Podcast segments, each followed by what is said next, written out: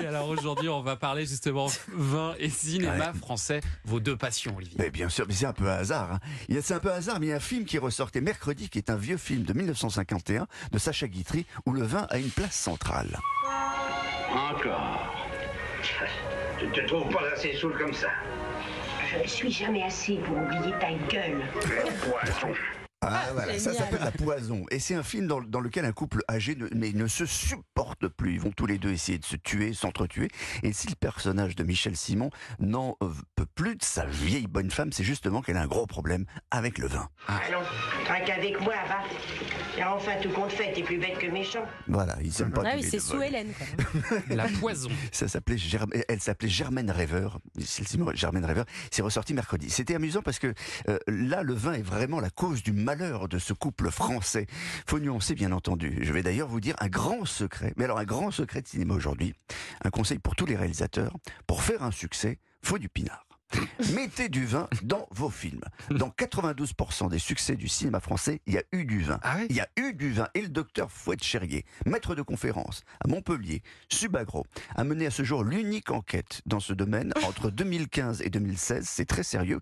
Une étude qui a été complétée en 2021. Il a visionné avec ses étudiants une cinquantaine de succès du box-office, sortis entre 70 et 2014. Résultat, dans tous ces films, je le répète, qui ont été des succès populaires, un verre ou une bouteille apparaît toutes les 20 minutes. Ah ouais À toutes les 20 minutes C'est Toutes les dingue. 20 minutes, soit 5,2 fois par film. C'est très précis. ouais. C'est pas de la stade de, de champion, ça. Ah ouais, Ah bravo. impressionnant. Et voici, mesdames et messieurs, le film présentant le plus de scènes de vin. Ah bon? La môme La Môme. Olivier Dahan. 2007, avec 23 apparitions. 27, euh, il a dit 23 occurrences exactement, dont 7 champagnes. Ah, quand même. Attention quand même, ce qui passe très mal au cinéma sont les scènes où l'on est faussement alcoolisé, où ça se voit. Mm. Ce qui arrive dans les stats continuent. 34% des films français contre 11% des films américains. Ah, Non pas que ça se passe mal, mais il y a des, des- des scènes de, de- de- gens bourrés. ouais, ouais, ouais. Donc euh, dans 34% des, des- des films français. C'est pas facile à L'habitude jouer, très hein. difficile Ouais. à jouer. Oui, très très. Je me souviens de mon ami Arnaud Ducré dans Divorce Club, C'était Ah. un, qui fait une un extrait de performance incro- incroyable. Ah Mais dans ouais. ces cas-là, est-ce qu'on cède un peu de- de- d'alcool, justement, pour Non, être non, plus non, non, non, c'est on a, on est, non, non, moi pas du tout. Au, au contraire, Ouais, au faut mieux contraire. être sobre. Ouais, exactement. Ouais. Et pourquoi les gens sont durs? Le, le public est difficile.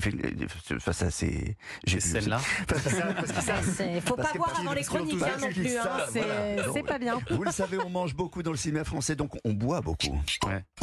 Pour les repas ordinaires, familiaux et professionnels, vin rouge, donc au cinéma, vin rouge pour, euh, vin rouge pour les hommes, vin blanc pour les femmes, scène à la plage, rosé. Évidemment, Toujours. champagne pour le luxe et les scènes de séduction. Une donnée encore intéressante, on dit toujours euh, le vin dans les films, c'est du placement produit. Dans 45% des cas, ce sont des bouteilles sans étiquette.